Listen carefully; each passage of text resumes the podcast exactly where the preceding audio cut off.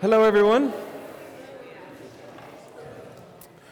Um, if you haven't met me, my name is Scott. I'm uh, part of our community here in Holy Trinity. I'm part of the teaching team, and I'm also a chaplain in uh, U C D.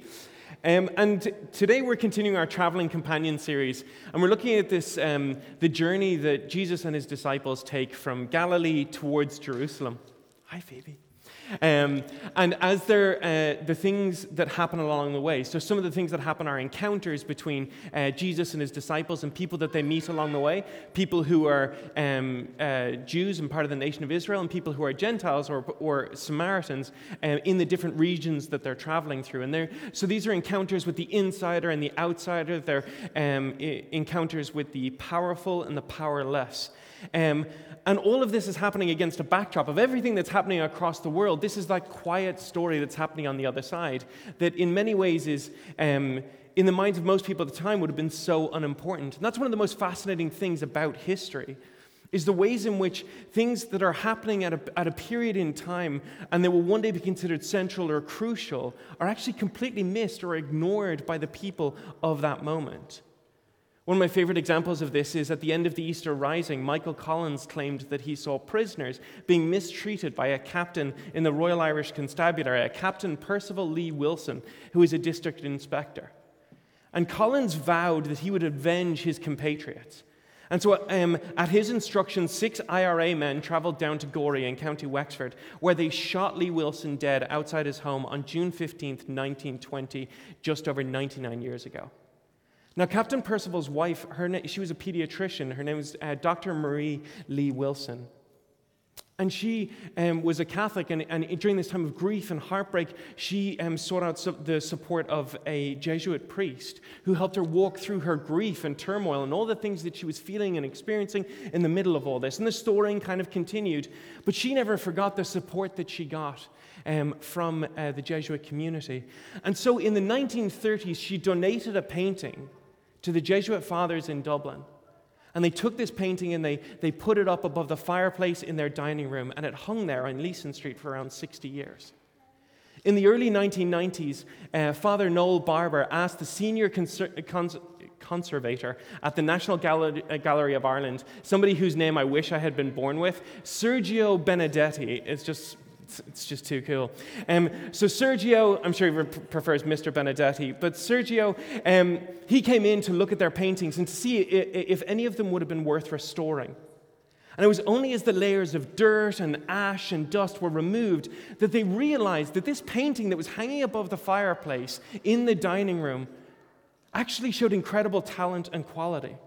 And it turned out that this painting that hung unprotected and unremarked upon over the meals of thousands of priests for decades was none other than Caravaggio's The Taking of Christ, a masterpiece worth over thirty million euro and one of the most valuable um, items in the National Gallery of Ireland, where it now hangs.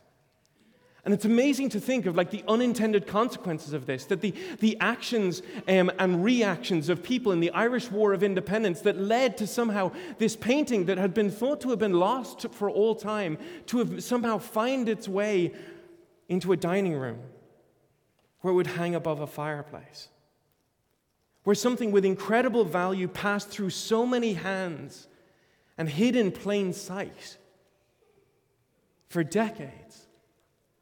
When we look at the history of the first century, the, a history that includes emperors who come and go and wars that are won and lost and lands and regions that change hands and change back, it's amazing to think that a rabbi and his disciples walked through deci- uh, disputed lands from Galilee towards Jerusalem, and that this rabbi taught his disciples a prayer, and then that prayer would be prayed thousands of times by billions of people.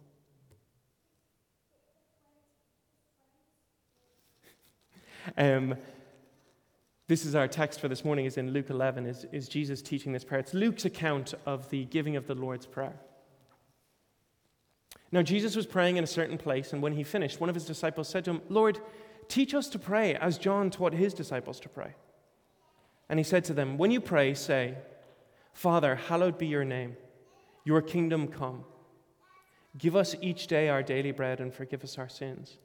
And we ourselves forgive everyone who is indebted to us, and lead us not into temptation.'" And he said to them, which of you who has a friend will go to him at midnight and say to him, friend, lend me three loaves, for a friend of mine has arrived on a journey, and I have nothing to set before him. And he will answer from within, do not bother me, the door is now shut, and my children are with me in bed. I cannot get up and give you anything. I tell you, though he will not get up and give him anything because he is his friend, yet because of his impudence he will rise and give him whatever he needs. And I tell you, ask, and it will be given to you. Seek, and you will find. Knock, and it will be opened to you. For everyone who asks receives, and the one who seeks finds, and the one who knocks, and to the one who knocks it will be opened. What father among you, if his son asks for a fish, will instead of a fish give him a serpent? Or if he asks for an egg, will give him a scorpion?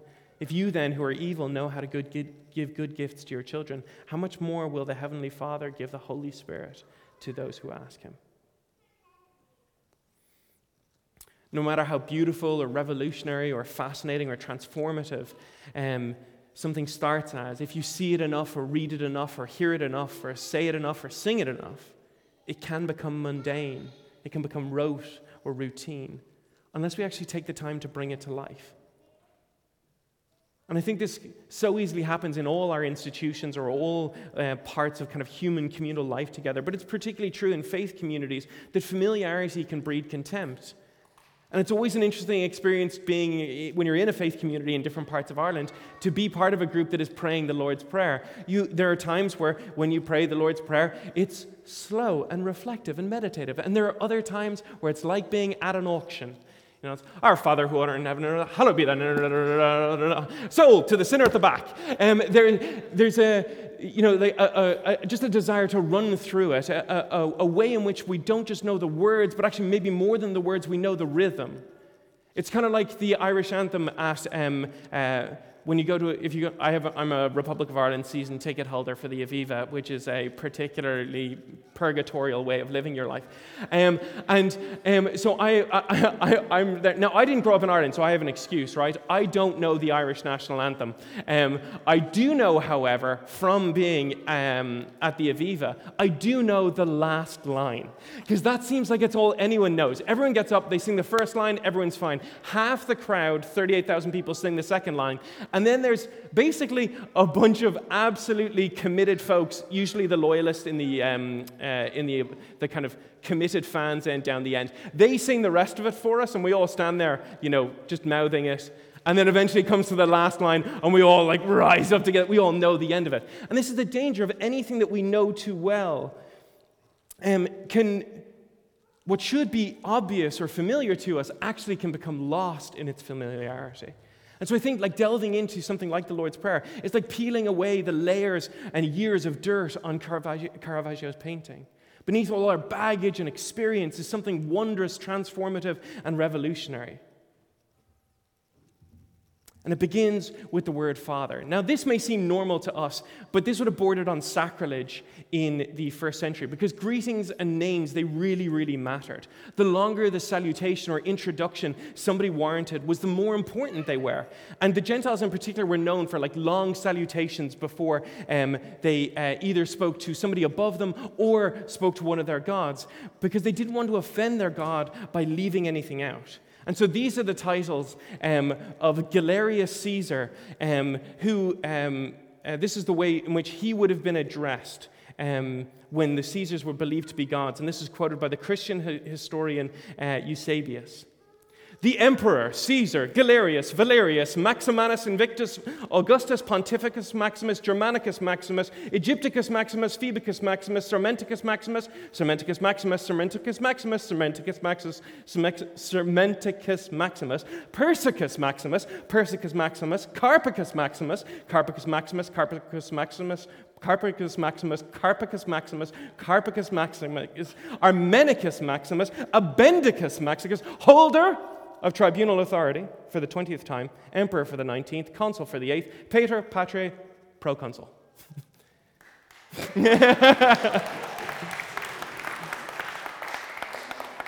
But Jesus says, when you pray, say, Father. To the Jews and the Gentiles of the day, this would have sounded like walking into the Vatican for an audience with the Pope and saying, yo, what's up, Papa Frankie?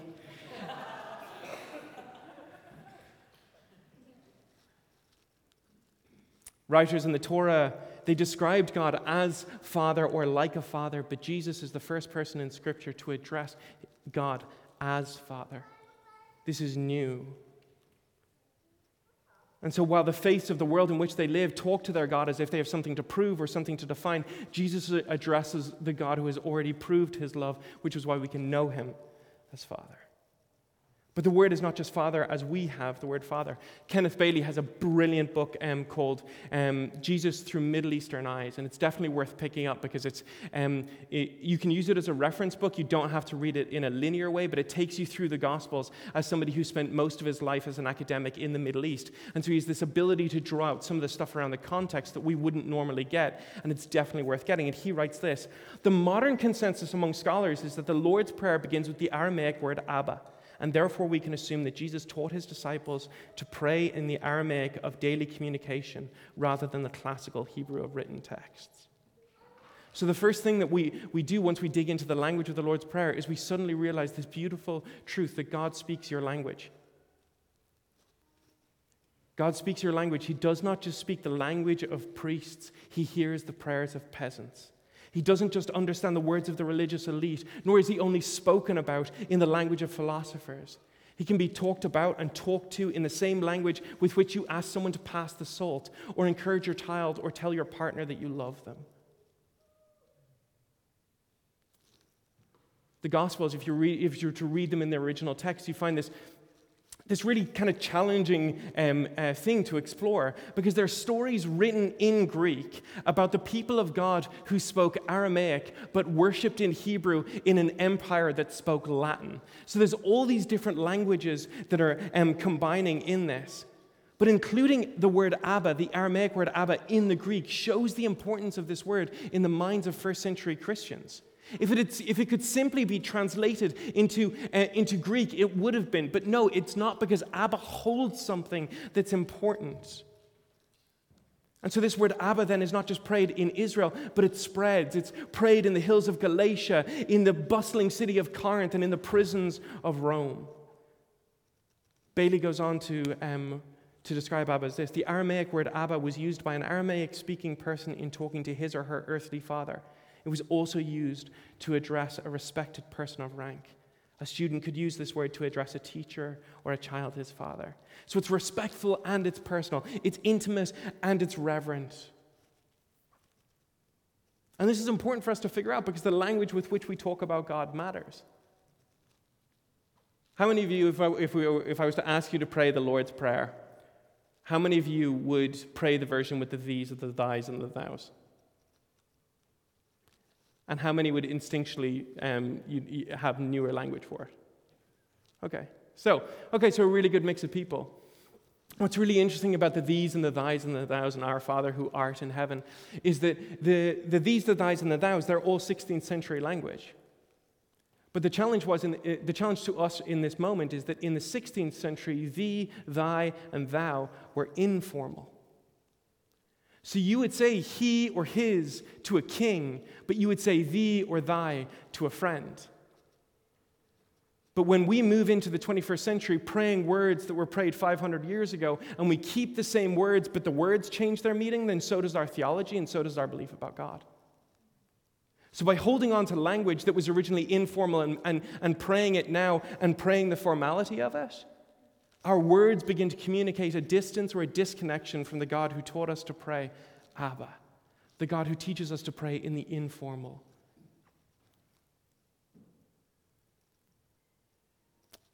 And there's this challenge, and there's more when it comes to figuring out what it means to actually live out the Christian faith. But the Christian faith actually breaks down a lot of the um, the cultural and language markers that um, that are central in others. Bailey goes on to write this: uh, both Judaism and Islam have a sacred language. Christianity does not, and this fact is of enormous enormous significance. Significance. I'm still saying Maximus in my head. It follows that if there is no sacred language, there is no sacred culture. All of this is a natural outgrowth of the incarnation. If the word, Jesus, is translated from the divine to the human and becomes flesh, then the door is opened for that word again to be translated into other cultures and languages. And this is the beauty of the, the the the God that we're experiencing and, and trying to figure out how to follow is that his goodness and his love and his character and his, his work and his reaching out to the world, it goes past the words that we use, the languages that we're bound by, the cultural norms in which we live, whether those are norms of, um, uh, of socioeconomic groups or racial divisions or national divisions. It, it supersedes all those things, and the, the presence and the goodness of God is communicated beyond each one of them. We don't have time to explore the Lord's Prayer line by line, uh, but I would love for us to do that in the future. But I want to focus on like three little things that make this prayer really, really distinctive to the people at the time. So to do that, we need to know that um, at this time, the Jewish people had a central prayer practice called Tefillah Amidah, something I am ninety-nine percent sure that I'm not pronouncing right. Um, and there was originally nineteen, eighteen and then eventually nineteen benedictions that were being formalized at around the time of Jesus and were eventually um, established under Gamaliel the Second around one hundred A D. So when Jesus, when the disciples asked Jesus, teach us how to pray, they're actually, this is a live question at the time where the society in which they're living are actually saying, like, how do we pray? When we pray, what should we pray? Like, this is a live conversation. This de- debate was ongoing. And so Jesus, in the Lord's Prayer, he actually um, riffs off different um, uh, parts of the established prayer at the time and changes their meaning in ways that are really crucially important. The first one he does is he changes the original prayer in the Tefillah from, from uh, this prayer of praise to the God of Abraham, Isaac, and Jacob to our Father. And in doing so, he opens this up from, this is no longer about who you're descended from. This is no longer about whether or not you're part of the correct racial group in order to be part of the kingdom of God. And it's no longer about simply what God has done in the past. It's about the God who is present as Father in the present. And then the second thing that he does is one of the prayers that is included in the Tefillah Amidah is the, um, is the prayer for the rebuilding of Jerusalem. And instead, Jesus pray, teaches them to pray, "Your kingdom come." And so he liberates this faith from being bound by geography to a, a place or a city in time, but rather a movement that is going out and, and, and affecting and transforming everywhere.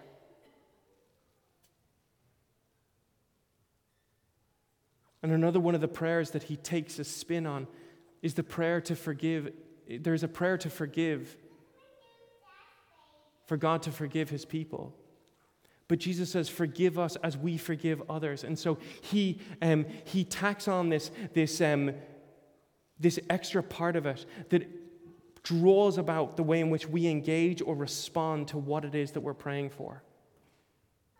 So we see in this, in these, in these, in these tweaks and in these changes, in these, in these things that he teaches the disciples to pray over and against what they would have learned to pray, he teaches them that prayer is not racial; it's relational. It's not simply about whether or not you're, you're um, it's not about whether or not you're part of the right group of people. It's about inviting people into relationship. It's not geographic, it's universal. This is kingdom is coming for all, and it's for all. And it also doesn't focus on our individuality. It doesn't say, my Father. It doesn't say, forgive us my sins. It says, forgive us our sins, our Father. So it doesn't focus on our individuality, it focuses on our interconnectedness. And then Jesus goes on to clarify it with the story of the late-night visitor.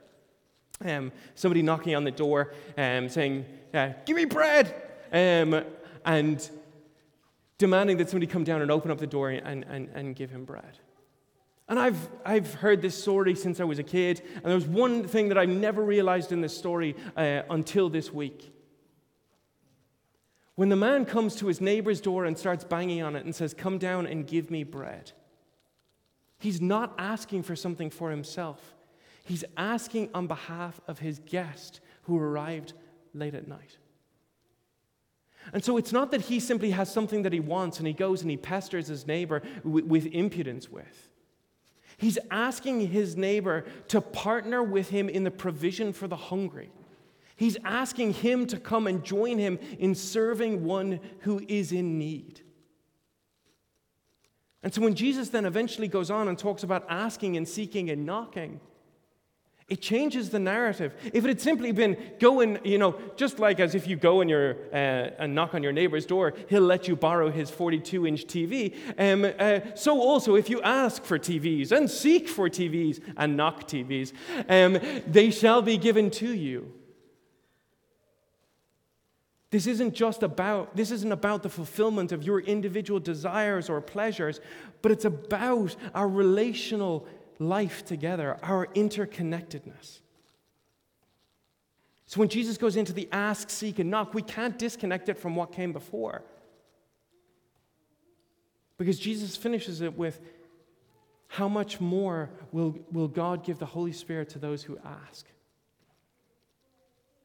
So when we're asking, we're seeking, and knocking, we're not doing it based on our personal desires for fulfillment or the things that we want to fill our house with or fill our careers with or fill our C Vs with or fill our Instagrams with.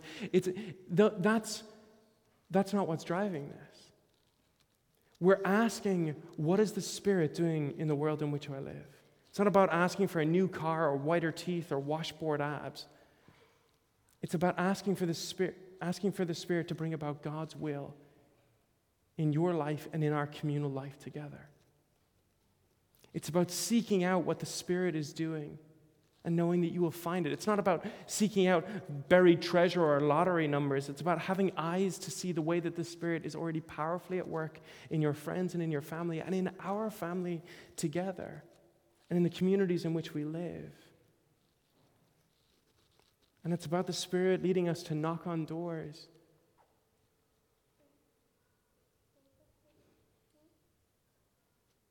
In the hope that he will open them. Not like necessarily doors of our careers or doors of our opportunities, but maybe it's the doors of people in our neighborhood who are lonely or disconnected or who feel unseen and invisible.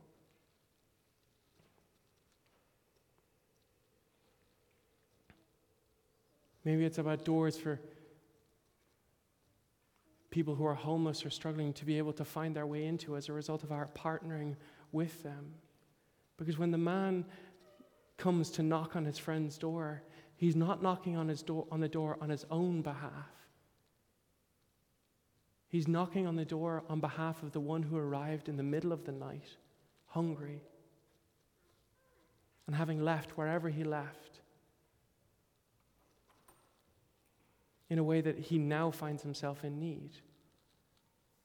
And so that may be the refugee, it may be the asylum seeker, it may be the person in direct provision, it may be the um, person who's struggling financially, it may be this person who's struggling emotionally.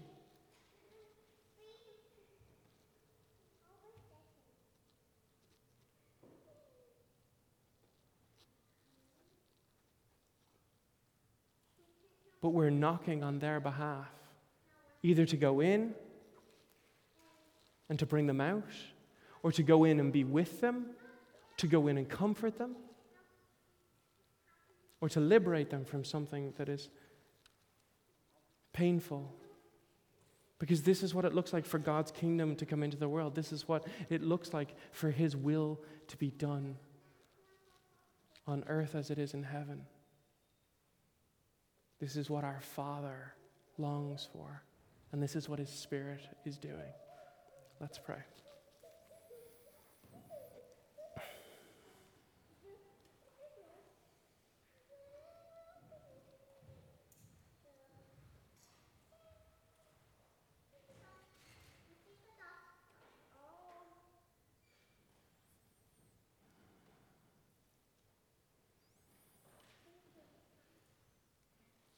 Jesus, it's amazing to think that as emperors made decrees and generals led armies and papers were signed that deci- defined the, the fates of thousands and of millions of people in the first century, you made this journey with your companions.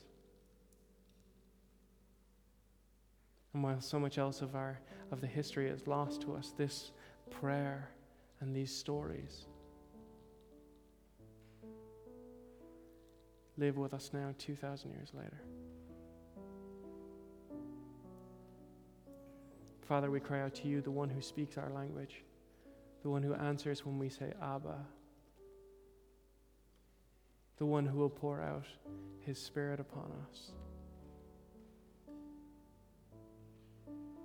That when we ask for you, that when we seek you, that when we knock on your behalf, your kingdom will come and your will will be done. In your name, amen.